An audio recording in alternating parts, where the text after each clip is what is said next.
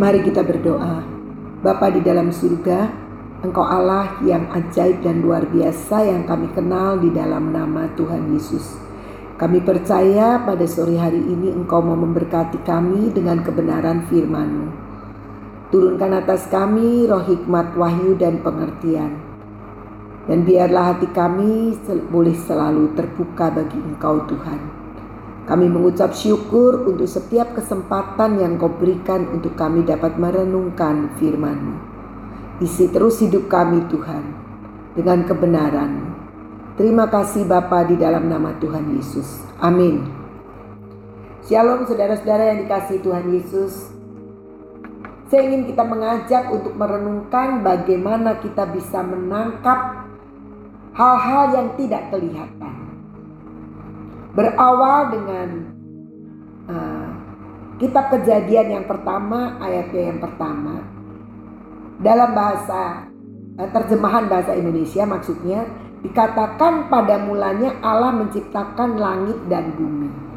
Tapi saya tertarik dengan terjemahan bahasa Inggris dari The Message yang dikatakan God created the heaven and earth, all you see, all you don't see. Jadi dikatakan di sini pada mulanya itu Allah menciptakan langit dan bumi, semua yang kamu lihat dan semua yang kamu tidak bisa lihat. Jadi ternyata di sini kita melihat bahwa ketika Tuhan menciptakan langit dan bumi, ada begitu hal banyak hal yang kita memang bisa lihat. Mungkin kita bisa lihat bulan, bintang, siang, malam, tumbuh-tumbuhan, dan semua hal yang selama ini ada di dalam pikiran saudara-saudara dan yang pastinya di dalam pikiran saya yang Tuhan ciptakan itu begitu banyak jadilah terang maka jadi terang.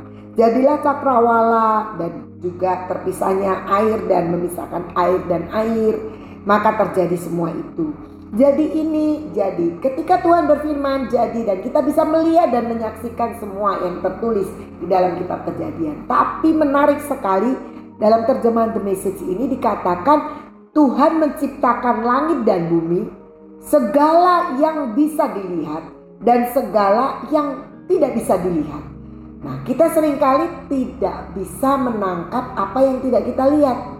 Sehingga begitu banyak orang Kristen yang selalu mau percaya dengan bukti yang bisa kita lihat. Padahal kalau kita mau merenungkan ada begitu banyak hal yang ternyata Tuhan sudah buat yang belum bisa kita lihat. Dan nanti pada waktunya ternyata kita bisa lihat. Tetapi banyak orang yang tidak mau percaya dan tidak bisa percaya kalau sesuatu tidak bukti dan kelihatan. Bahkan sering orang mengatakan, saya tidak mungkin berpikir seperti itu karena itu nggak masuk di akal kita. Padahal jelas Tuhan mengatakan bahwa Tuhan itu menciptakan dari semua yang bisa kita lihat dan juga dari semua yang tidak bisa kita lihat. Jadi kita harus percaya bahwa sesungguhnya ada hal-hal yang tidak bisa kita lihat dan tentunya karena kita tidak pernah melihat itu mungkin di luar nalar pikiran kita, di luar logika kita, di luar apa yang sanggup kita pikirkan. Dan itulah Tuhan kita. Dia menciptakan segala-galanya yang bisa kita lihat maupun yang tidak bisa kita lihat. Saya sungguh bersyukur dan sangat bersuka cita dengan kebenaran firman ini. Karena ternyata di balik semua yang kita bisa lihat, yang kita bisa masuk akal, mungkin dilihat dengan akal kita ya. Walaupun tidak terlihat fisik tapi akal kita melihatnya, kita pikir itu saja yang diciptakan Tuhan. Ternyata jelas di sini sedang mengatakan bahwa Tuhan itu menciptakan semua yang kamu tidak bisa lihat. Bukan secara jasmani saja, sering kali kita tidak bisa lihat hal-hal secara rohani. Secara supranatural kita nggak bisa lihat. Tapi kita akan kemudian bisa percaya ketika itu terjadi. Seperti contohnya, apa yang terjadi di taman Tuhan. Sebenarnya kita tidak pernah terpikir, tidak pernah bisa mengerti ketika Tuhan mengatakan untuk membuat taman Tuhan tempat di mana anak-anak Tuhan bisa berdoa, tempat di mana Tuhan akan hadir dan menyatakan diri. Ternyata pernyataan diri yang Tuhan berikan bukan sekedar untuk menolong orang-orang yang sedang bergumul dan mendapatkan jawaban, untuk orang-orang bergumul berdoa dan bertemu dengan Tuhan, tetapi lebih daripada itu, yang kita lihat sekarang, tiba-tiba daun plastik bisa mengeluarkan minyak, tiba-tiba kita melihat buah anggur bisa menghasilkan madu, bahkan akhir-akhir ini kita bisa melihat madunya bercampur dengan debu emas. Itu sesuatu yang tidak pernah kita lihat sebelumnya dan bahkan di luar nalar kita, di luar logika kita, bagaimana itu bisa terjadi. Sementara awal-awal itu terjadi, ada begitu banyak orang yang tidak percaya, bahkan berpikir ini penjaga taman atau petugas atau pengurus taman ini uh, ingin membuat sebuah kehebohan, kemudian memasang selang-selang keluarlah minyak. Menurut saya itu terlalu dibuat-buat ya. Masa orang mau melakukan itu untuk apa? Untuk sebuah reputasi, untuk sebuah uh, berita yang wow. Menurut saya, kalaupun itu terjadi, pasti untuk sementara. Setelah itu selanjutnya nggak kuat lah manusia ngapain mesti bikin seperti itu. Tapi faktanya yang tidak pernah kita lihat itu bisa terjadi dari daun yang plastik keluar minyak, dari buah-buah yang plastik keluar minyak, dari buah-buah yang benar. Memang ini sih buah beneran ya. Keluar madu. Dan anehnya madu itu bercampur dengan debu emas yang terakhir ini. Dulu cuma madu saja. Dan kadang-kadang warna madunya berbeda. Minyaknya pun dengan wangi yang berbeda. Semua itu hal-hal yang sebenarnya Tuhan ciptakan dari awal tapi tidak bisa kita lihat. Bersyukur kita punya Allah yang luar biasa seperti itu dan kita akan melihat bahwa sesungguhnya firman Tuhan itu selalu jadi. Dan ketika Tuhan menyampaikan satu firman kepada kita, yakin dan percayalah firman itu pasti jadi. Saya ingin untuk kita sama-sama belajar dari satu peristiwa Matius 9 dari Matius 9 ayatnya yang ke-20 sampai 22. Peristiwanya sebenarnya mungkin sudah sering kita baca, yaitu tentang seorang perempuan yang sakit pendarahan. Kita akan baca dari ayat 20 sampai 22 saja dalam satu penggalan saja. Yang dikatakan demikian di sini. Pada waktu itu seorang perempuan yang sudah 12 tahun lamanya menderita pendarahan maju mendekati Yesus dari belakang dan menjamah jumbai jubahnya. Karena katanya dalam hatinya, Asalku jamah saja jubahnya, aku akan sembuh. Tetapi Yesus berpaling dan memandang dia serta berkata, Teguhkanlah hatimu, hai anakku, imanmu telah menyelamatkan engkau. Maka sejak saat itu sembuhlah perempuan itu. Kita melihat di sini peristiwa di mana ada seorang wanita yang sudah sakit pendarahan selama 12 tahun dan dia sudah menghabiskan energinya, menghabiskan keuangannya, menghabiskan apa yang dia miliki, dia habiskan, tapi tidak ada hasilnya.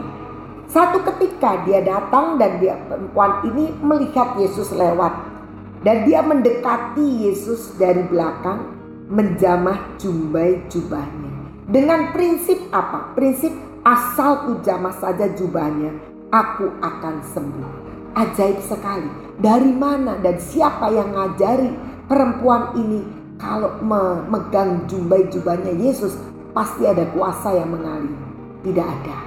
Bahkan Yesus pun belum pernah mengajarkan orang yang mau sembuh pegang aku, pegang jubahku. Nggak ada. Tapi perempuan ini melihat apa yang diciptakan oleh Tuhan yang tidak bisa dilihat oleh orang lain. Ajaib ini. Dan itu yang terjadi karena perempuan ini tiba-tiba bisa melihat dengan mata yang luar biasa, mata iman, asalku jamah saja jubahnya, aku akan sembuh. Jadi dia pikir dia nggak perlu kok ditumpangin tangan sama Tuhan Yesus. Dia nggak perlu kok disentuh sama Tuhan Yesus. Dan Tuhan mengatakan kamu sembuh. Tapi jubahnya saja, jubah-jubahnya saja aku pegang. Pasti aku akan sembuh. Luar biasa. Dan itu yang sebenarnya diinginkan Tuhan atas hidup kita. Kita akan selalu melihat hal-hal yang sebenarnya belum bisa kita lihat sebelumnya. Tetapi Tuhan itu lewat waktu demi waktu dia akan membawa kita dalam satu perkara-perkara yang dia ciptakan sebelumnya yaitu sesuatu yang terlihat dan yang sesuatu yang tidak terlihat yang sebenarnya Tuhan sediakan. Dengan apa bisa terjadi itu? Tentu saja seperti ayat yang ke-22 dikatakan, "Teguhkanlah hatimu hai anakku, imanmu telah menyelamatkan engkau." Jadi artinya sebenarnya karena perempuan ini memiliki iman yang selalu terkonek dengan Tuhan. Dia sangat percaya ada kuasa. Dia sangat percaya ada satu kepemilikan. Dia sangat percaya ada sesuatu yang luar biasa yang ada dan bersumber dari Tuhan. Kita sudah jadi orang Kristen lama tapi ada begitu banyak orang Kristen yang sering kali mempertanyakan Tuhan. Bahkan mana mungkin bisa Kan aku tidak punya modal. Mana bisa aku berhasil? Bagaimana aku bisa mendapatkan sesuatu yang besar kalau aku tidak punya kepandaian? Terlalu banyak. Terlalu banyak kita sendiri tidak memahami akan kuasa Tuhan. Tapi perempuan ini sungguh-sungguh dia mengerti bahwa Yesus itu punya segala-galanya. Dia menciptakan segala-galanya baik yang terlihat maupun yang tidak terlihat. Apa yang tidak terlihat? Kuasa untuk menyembuhkan. Dia punya itu dan dia ciptakan dan sediakan bagi umatnya. Sehingga itu ditangkap oleh perempuan ini. Dan dia lakukan apa? Dia memang tidak bicara dengan siapa pun. Tapi dia kejar Tuhan.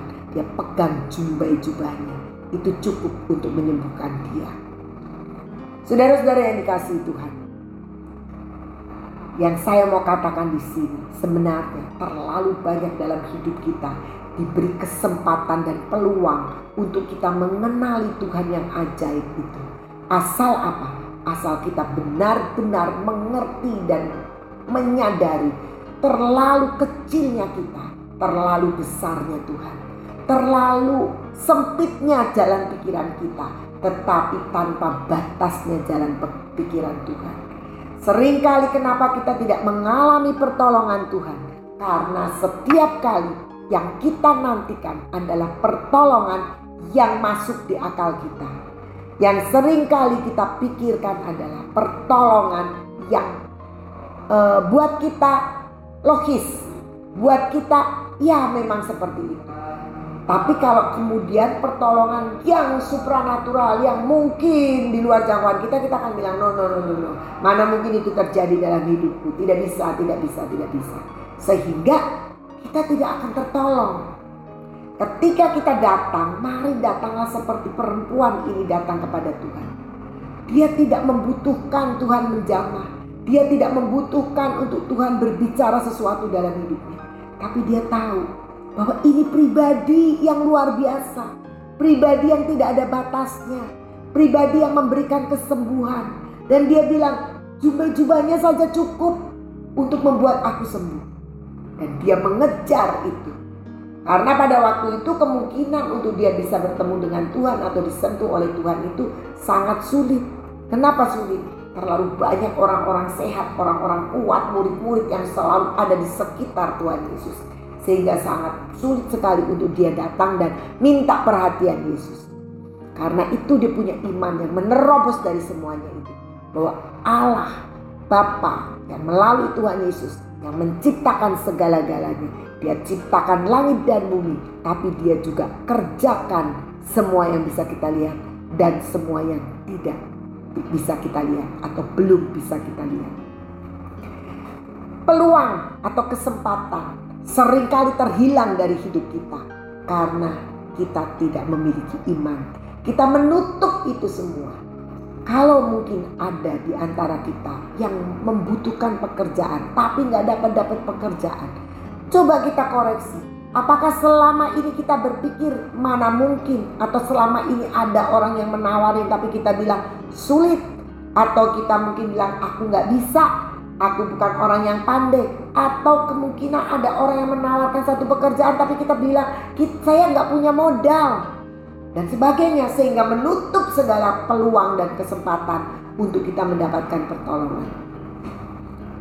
Tetapi seharusnya yang saya pikirkan di sini, mari kita sama seperti perempuan ini. Asal aku fokus, asal aku jamah jumbai-jumbainya, maka pertolongan itu akan turun. Walaupun yang ditawarkan dan disodorkan kepada kita itu mungkin melampaui akal pikiran kita dan memang itu bukan sebuah keahlian atau skill kita. Tapi apa salahnya untuk dibawa kepada Tuhan, untuk didoakan, untuk bisa digumuli, untuk dibawa kepada Allah yang akan menolong kita. Seringkali itu tidak terjadi. Sehingga saya melihat, menyaksikan Orang yang tidak dapat pekerjaan ya nggak dapat terus. Orang yang tidak uh, yang bisnisnya mungkin sedang merosot ya tidak terangkat karena dia selalu berpikir dalam kondisi yang dia pikirkan sendiri bukan Tuhan. Tapi mari sore hari ini kita semakin menyadari Tuhan kita itu adalah Allah yang menciptakan langit dan bumi, semua yang kita lihat, tapi juga semua yang belum kita lihat. Saudara-saudara dikasih Tuhan Yesus. Bagaimana kemudian kita harus bisa menangkap seperti perempuan ini. Perempuan ini mengambil sebuah kesempatan, peluang yang ada untuk menjamah Tuhan Yesus. Bagaimana dengan kita? Mari saya mengundang untuk kita membaca dari pengkhotbah, pengkhotbah 2. Kita baca dari ayatnya yang ke 24. Pengkhotbah 2 ayat yang ke-24 sampai dengan yang ke-26. Tak ada yang lebih baik bagi manusia daripada makan dan minum dan bersenang-senang dalam jerih payahnya. Ya tentu saja itu baik ketika kita makan minum dari jerih payah kita. Aku menyadari bahwa ini pun dari tangan Allah. Tetapi kita harus sadar kalau kita bisa menikmati makan minum dari usaha kita tetap itu karena tangan Allah. Karena siapa dapat makan dan merasakan kenikmatan di luar dia. Pengkhotbah mengatakan kita gak bakal bisa merasakan makan minum dalam kenikmatan di luar Kristus. Karena kepada orang yang dikenannya ia mengaruniakan hikmat, pengetahuan dan kesukaan. Tetapi orang berdosa ditugaskannya untuk menghimpun dan menimbun sesuatu yang kemudian harus diberikannya kepada orang yang dikenan Allah. Ini pun kesia-siaan dan usaha mencari angin. Jadi di sini pengkhotbah mengatakan sangat bersyukur dan baik kalau kita bisa makan, kita bisa minum, kita bisa berpakaian ya dan segala kebutuhan kita hasil dari jerih payah kita. Tetapi harus disadari itu juga karena dari tangan Allah. Allah yang menolong kita. Dan kemudian kita harus tahu bahwa karena siapa dapat makan merasakan kenikmatan tanpa Allah. Mungkin kita sudah berjerih payah, kita punya tabungan banyak, tapi tabungan itu kita pakai untuk berobat. Tabungan itu kita pakai untuk hal-hal lain yang kemudian kita lihat bahwa semua itu tidak bisa kita nikmati. Karena itu mari kita belajar mempercayai bahwa dari tangan Allah lah turun segala berkat kemampuan untuk kita menikmati segala usaha-usaha kita. Kita bekerja keras, kita mendapatkan keuntungan, kita mendapatkan gaji kalau kita karyawan. Tapi semua itu kita bisa nikmati karena tangan Allah yang membukakan untuk kita. Kalau kita tidak bisa menikmati maka dikatakan kepada orang-orang yang dikenan Tuhan, hikmat pengetahuan dan kesukaan itu uh, diberikan. Tetapi bagi orang yang tidak sungguh-sungguh dengan Tuhan, orang berdosa, orang fasik, orang Kristen tapi yang tidak melakukan kehendak Tuhan, maka dikatakan Tuhan itu menugaskan dia untuk mencari menghimpun sesuatu yang kemudian akan diberikan kepada orang benar. Jadi orang pegel-pegel cari uang, berbisnis dan sebagainya. Berhasil, bisa berhasil. Tapi ketika dia tidak memfokuskan diri, tidak memprioritaskan Tuhan dan tidak menyadari bahwa itu datang dari tangan Tuhan, tidak melakukan firman dengan sungguh-sungguh, tetapi hidupnya masih seperti orang dunia, maka itu tuh cuma petugas-petugas yang kemudian ketika diberkati semuanya akan kembali kepada orang-orang benar, diberikan kepada orang-orang benar. Kita tahu Israel adalah bangsa pilihan Tuhan. Ketika dia tinggal di Mesir, mereka bekerja dan dapat jatahnya paslah. Orang Mesir tambah kaya, orang Mesir tambah begitu banyak kekayaannya. Tapi pada waktu keluar itu semua jerih payahnya orang Mesir, kekayaannya diberikan nyangoni semua kepada orang Israel. Dan orang Israel, orang yang dipilih Tuhan, dia menerima begitu banyak dari orang-orang Mesir. Karena ternyata orang-orang Mesir ditugaskan Tuhan untuk mencari, tapi kemudian harus diberikan kepada orang-orang pilihan.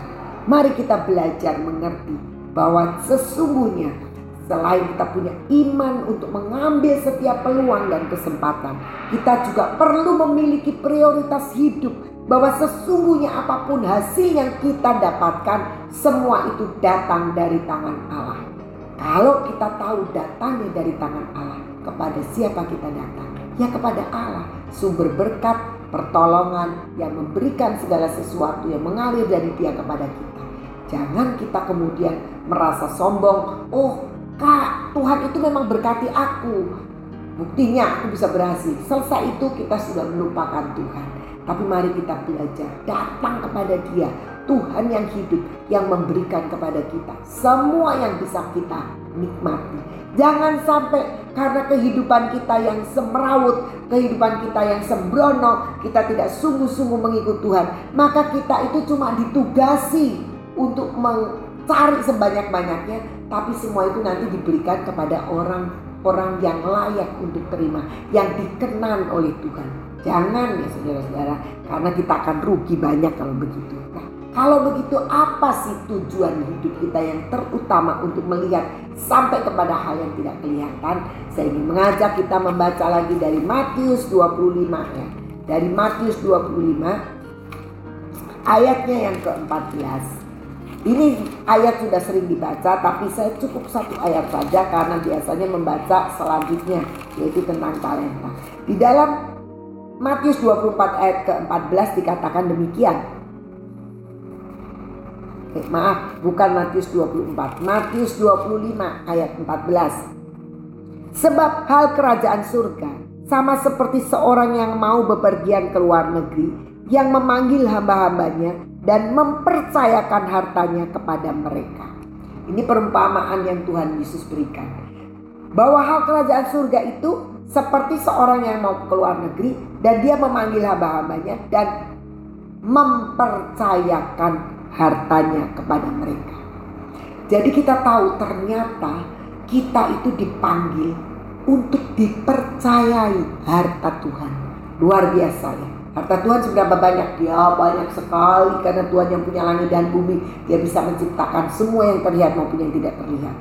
Dan itu mau dipercayakan. Ya tidak semua, pasti kan ada bagian-bagian yang akan dipercayakan dan kita perlu menjadi orang yang mempercayai. Tetapi di sini kita lihat bahwa kalau kita baca di terjemahan The Message dikatakan bahwa Tuhan itu mendelegasikan tanggung jawab jadi artinya sebenarnya tujuan hidup kita untuk diberkati, tujuan hidup kita untuk mengalami financial freedom itu adalah untuk menjadi orang kepercayaan yang bertanggung jawab pada setiap berkat yang Tuhan berikan buat kita. Jadi saudara-saudara yang dikasih Tuhan Yesus, mari kita belajar mengerti bahwa hidup kita adalah hidup yang memiliki tugas untuk menjadi orang-orang kepercayaan Tuhan dan bertanggung jawab dengan apa yang Tuhan berikan buat kita. Mungkin saat ini kita adalah orang-orang yang punya berkat berkelimpahan dalam bidang finansial. Mari kita menjadi orang yang bisa dipercaya apa yang Tuhan mau dengan berkat-berkat yang berkelimpahan ini. Tuhan tentu saja punya maksud tertentu Bukan sekedar untuk saya bisa beli mobil, bukan sekedar untuk saya bisa beli rumah, tetapi mari kita melihat maksud Tuhan untuk mempercayakan itu. Karena ternyata setiap talenta itu adalah kepemilikannya tetap Tuhan. Kita hanyalah orang-orang yang dipercaya Karena itu pada waktunya kita harus bertanggung jawab terhadap itu semua. Dan mari kita belajar mengerti tujuan Tuhan di dalam setiap janji-janjinya dalam hidup kita adalah mempercayakan sesuatu bagi kita dan menuntut tanggung jawab dari semua yang Tuhan serahkan ke dalam tangan kita. Mari saudara-saudara yang dikasih Tuhan Yesus, kita belajar semakin tahu bahwa sesungguhnya ada begitu banyak hal yang Tuhan mau kerjakan dalam hidup kita yang belum terlihat. Kalau Tuhan sudah menjanjikan bahwa Tuhan mengatakan aku akan memberkati engkau, percayalah berkat yang belum terlihat itu akan segera terrealisasi. Jikalau kita mau menangkap setiap peluang daripada firman Tuhan dan kita boleh terus membangun kehidupan iman kita sama seperti wanita yang sakit pendarahan itu. Namun kita juga percaya bahwa semua berkat Tuhan yang Tuhan berikan adalah kepercayaan yang perlu dipertanggungjawabkan. Mari saudara-saudara yang dikasih Tuhan, kita percaya bahwa firman Tuhan itu ya dan amin. Apa pun yang Tuhan katakan lewat firman Tuhan dalam hidup kita, dalam pergumulan kita, perjalanan pergumulan kita. Mungkin saat ini ketika kita sedang rasanya empat ya, pikiran itu penuh karena kita punya banyak pergumulan. Kita datang kepada Tuhan. Ketika kita datang ke, Tuhan, tiba-tiba saat kita membaca firman atau saat kita berdoa teringat satu ayat tertentu dan mari pegang ayat itu dan percayalah bahwa itu firman yang ajaib dan luar biasa. Sebab firman Tuhan itu ya dan amin. Dikatakan di dalam Mazmur 12 ayat 7 janji Tuhan adalah janji yang murni. Dan kalau kita lihat terjemahan dari uh, firman Allah yang hidup bahwa janji Tuhan itu adalah perkataan-perkataan yang tidak sia-sia dan mempunyai keakuratan yang mutlak, sebuah kebenaran yang mutlak. Mari saudara-saudara kita belajar untuk mempercayai Tuhan. Bahwa hari-hari ini dunia boleh mengatakan sukar. Tetapi kita adalah anak-anak Tuhan yang tetap hidup di dalam hukum-hukum dan ketetapan Tuhan. Bahwa dia datang untuk memberikan hidup dan hidup yang berkelimpahan. Bahwa dia datang untuk memberitahukan kepada kita semua apa yang harus kita lakukan supaya kita hidup panggil oleh sesuatu uh, tugas yaitu tugas yang membutuhkan kepercayaan dan tanggung jawab. Tuhan Yesus memberkati kita semua dan kita boleh terus dikuatkan oleh firman Tuhan ini. Jangan khawatir, tetap percaya, teguhkan iman kita, terus membangun iman di dalam Tuhan. Fokus kepada Tuhan bahwa dari tangan Tuhanlah turun segala perkara-perkara yang baik untuk kehidupan kita. Tuhan Yesus memberkati. Mari kita berdoa. Bapa di dalam surga, sungguh kami percaya bahwa hanya Engkau dan hanya Engkau saja Tuhan yang menciptakan langit dan bumi dan semua yang terlihat, yang dapat kami lihat, namun juga semua yang tidak dapat kami lihat atau belum kami lihat. Bapak kami bersyukur untuk firman-Mu, teruskan Tuhan kerja karyamu dalam hidup kami. Karena kau akan membawa dan terus membawa kami masuk dari hal-hal yang supranatural, dari hal-hal yang tidak mungkin kami lihat, tapi engkau akan membuat sebuah kenyataan sehingga kami bisa melihat dan menikmatinya. Jagai hati kami untuk kami tidak mencondong ke kiri atau ke kanan, tetapi kami tetap fokus kepadamu. Percaya bahwa Engkau lah Allah yang mengasihi kami, yang menyediakan semua yang terbaik buat kami. Terima kasih Bapak, meteraikan semua dalam hati kami. Di dalam nama Tuhan Yesus kami berdoa dan kami percaya. Amin.